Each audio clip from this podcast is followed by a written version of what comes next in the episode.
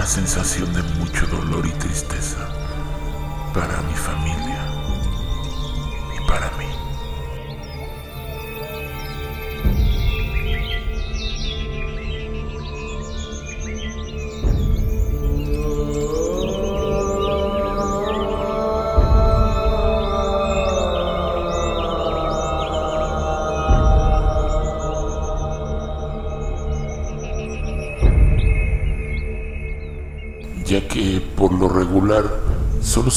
se escuchar gritos de regaño hacia la gente que lo estaba construyendo. Y de vez en cuando se escuchaban los golpes por el látigo del capataz. Dense prisa, indios mugrosos. Deben darse prisa o si no, no hay comida para hoy y trabajarán toda la noche, malditos.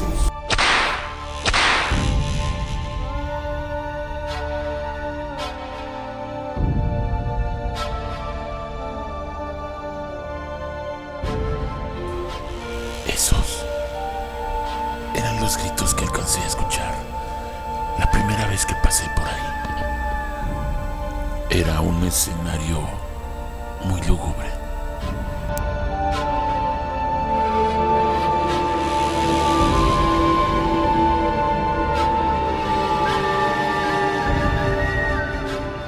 Pero el lugar se ponía más tétrico a partir del atardecer ya que cuando terminaban de trabajar, muchos de estos trabajadores estaban estaban malheridos, hambrientos y muchos a punto de morir.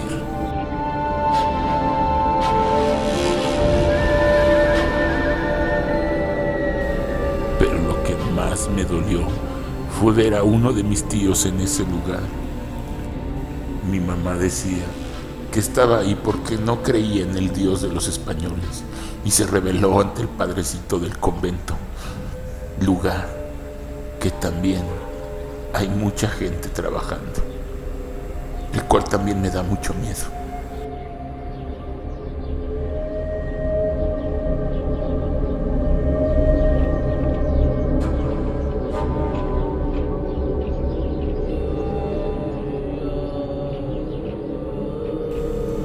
Mi madre de vez en cuando alimentaba a mi tío, pero con el paso del tiempo él murió de los golpes que le propinaron.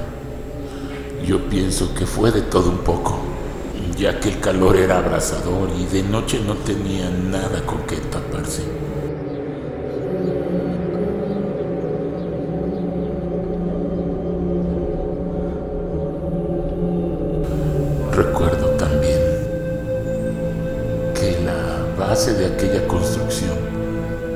Estaba teñida de rojo. Yo pensando que ese era el color natural de esa construcción, pero estaba equivocado. Ese color rojo era de la sangre que la gente derramaba.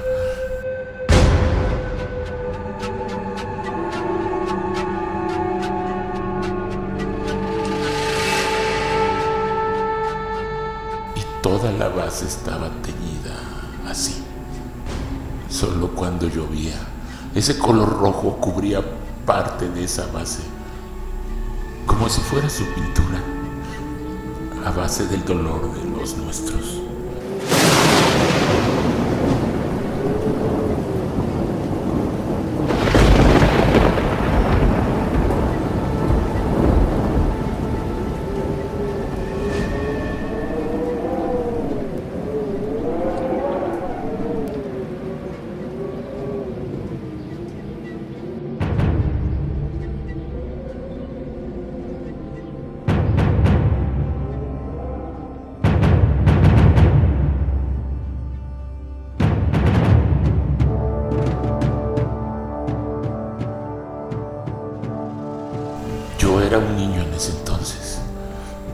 Cuando mi madre me mandaba a la parte de Cotinchan, Era el paso obligado pasar por ese maldito lugar.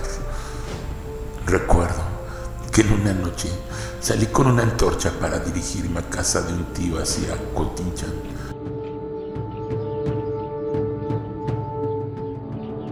Y clarito escuché cómo los gritos de los trabajadores pedían agua, exigían lo básico,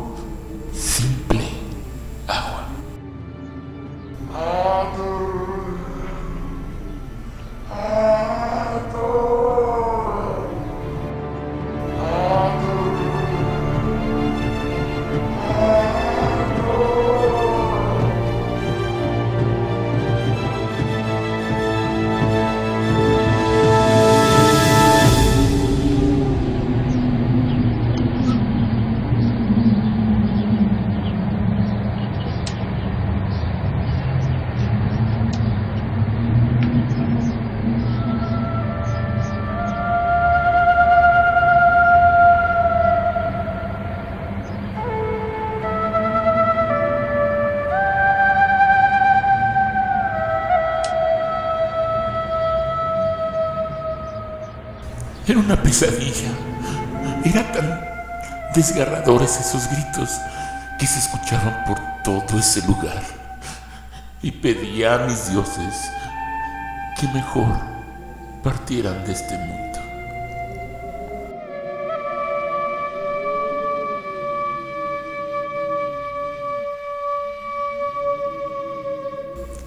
El viento hacía circular todo su sufrimiento por todo el pueblo. Entendí por qué nadie salía de noche y menos caminaban por ese lugar a altas horas. Era obvio su sufrimiento. Era obvio lo que estaban padeciendo.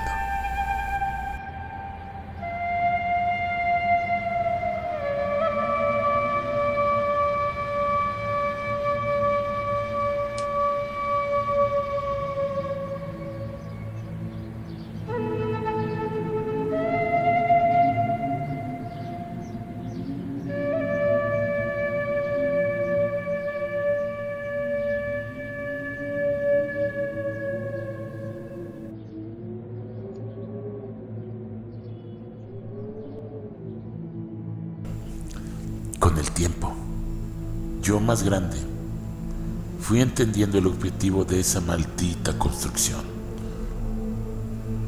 La llamaban el rollo, un nombre elegante según los españoles.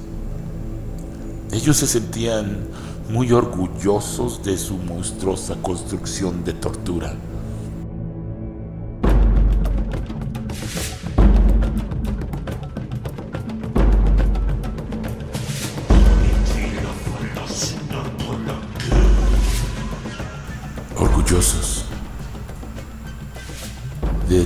A modo de crear miedo entre nosotros. Raro. En este lugar, la muerte y el sufrimiento está impregnado en cada piedra de esta plaza. Y no es de mi orgullo tener el monumento de tortura más grande de estas tierras. Qué orgullo puedo sentir de ver cómo la gente padece y sufre en él.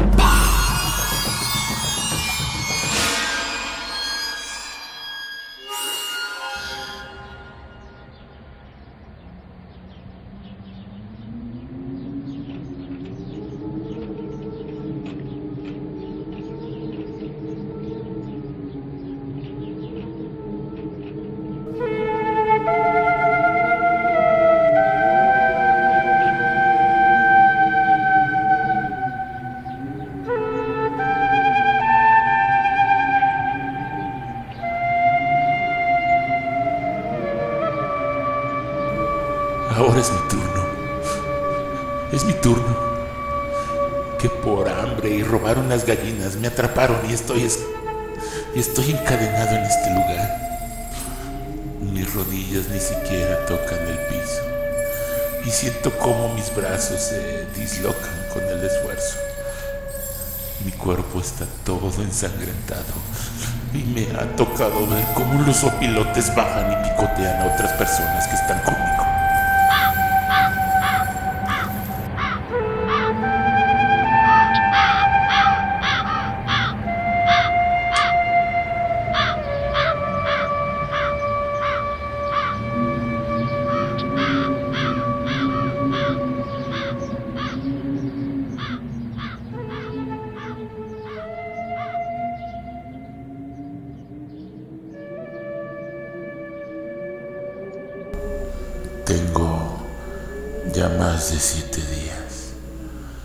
Ya en mi frente tengo una marca que me hicieron con un hierro caliente.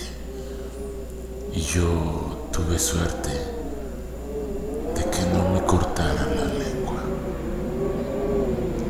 Solo puedo ver a esa cabeza de piedra de un perro encima de mí.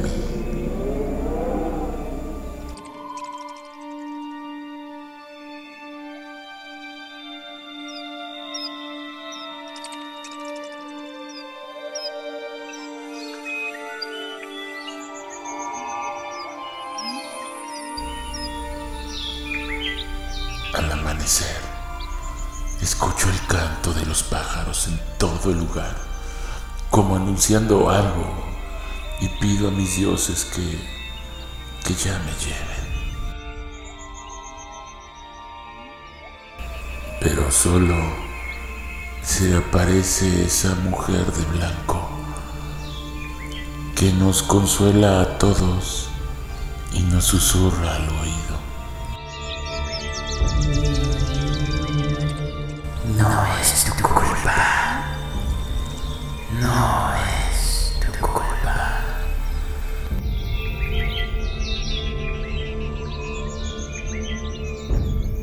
y ya con las pocas fuerzas que me quedan. Y miro cómo se pasea lentamente, como si el viento la guiara, como si fuera vapor del temazcal.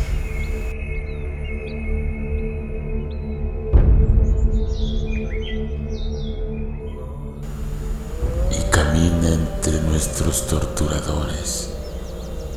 Y noto que ellos no la pueden ver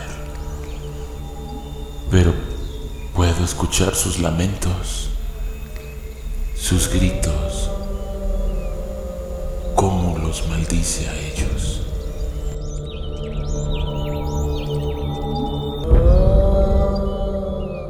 Raza de mil lenguas.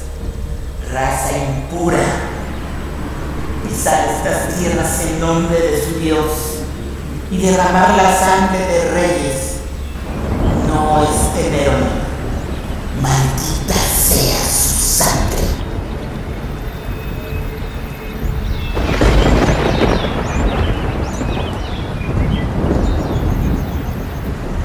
Y veo entre lágrimas cómo se va caminando y alcanzo a escuchar cómo también ella llora y lentamente desaparece.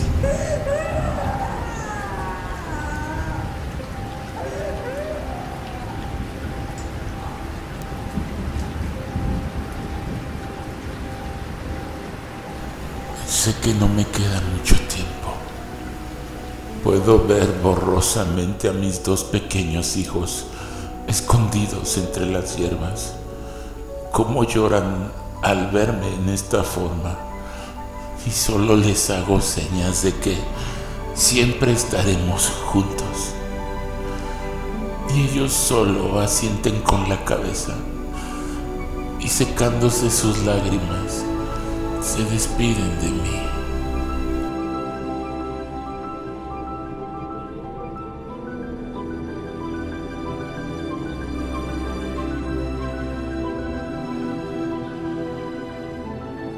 Muerte a nadie le importará. Y sé que nadie nos recordará. Y que solo las cadenas de este maldito rollo durarán por siempre.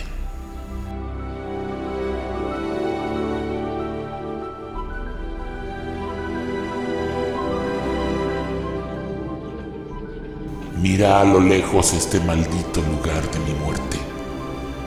Míralo bien. Y si puedes, destruyelo como ellos destruyeron nuestros templos. Y de nuestras sagradas piedras hicieron los suyos. Si algún día este lugar perdura, mira las cadenas, los leones y las puntas en la cima en donde muchas de nuestras cabezas fueron colgadas para escarmiento de mi pueblo. Recuerda y pide por el descanso de muchos que morimos en este lugar, porque a pesar del tiempo, aún seguiré caminando por este sitio, lugar en donde mi sangre aún sigue fresca y viva.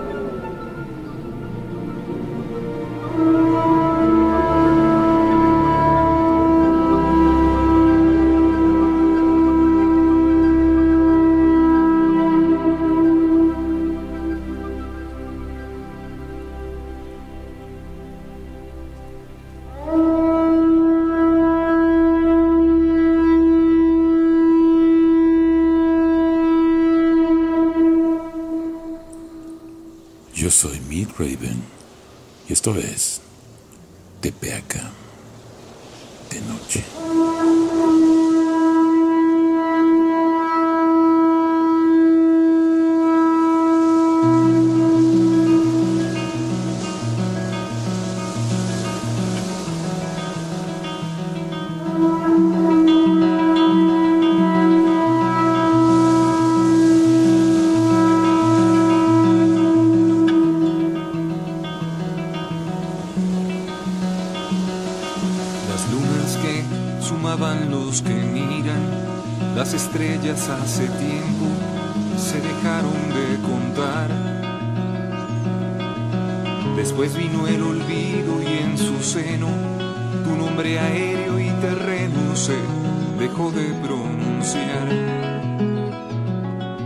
Siguiendo tus pasos, pensando en tu obra y entonando la leyenda, vuelvo a trazar tu perfil Reconozco tu mano tras de todo, pero solo hallé silencio cuando pregunté por ti. Mostrabas con tu ciencia la paciencia y cuando llegó la hora de irte, todos sintieron pesar. Te despediste de los que te amaban, diciendo que no lloraran, que jurabas regresar y aún prometes volver con la primera estrella que eres tú al atardecer.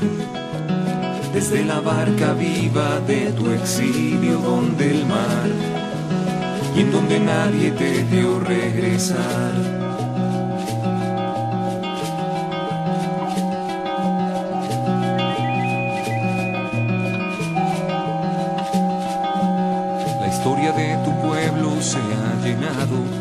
de dolorosa ignorancia de tal ausencia de luz que aquellos los bellos campos floridos como han consumido porque siempre faltas tú. La oscuridad se ha quedado de entonces a la fecha y ya es la hora que no fulge el nuevo sol. Y yo solo soy otro que ha perdido en esta noche su camino que le lleva a ser mejor. ¿Dónde fuiste a volar? Sabía serpiente de preciosas plumas de quetzal, donde el conocimiento te ha llevado que hay allá, que no te ha permitido regresar.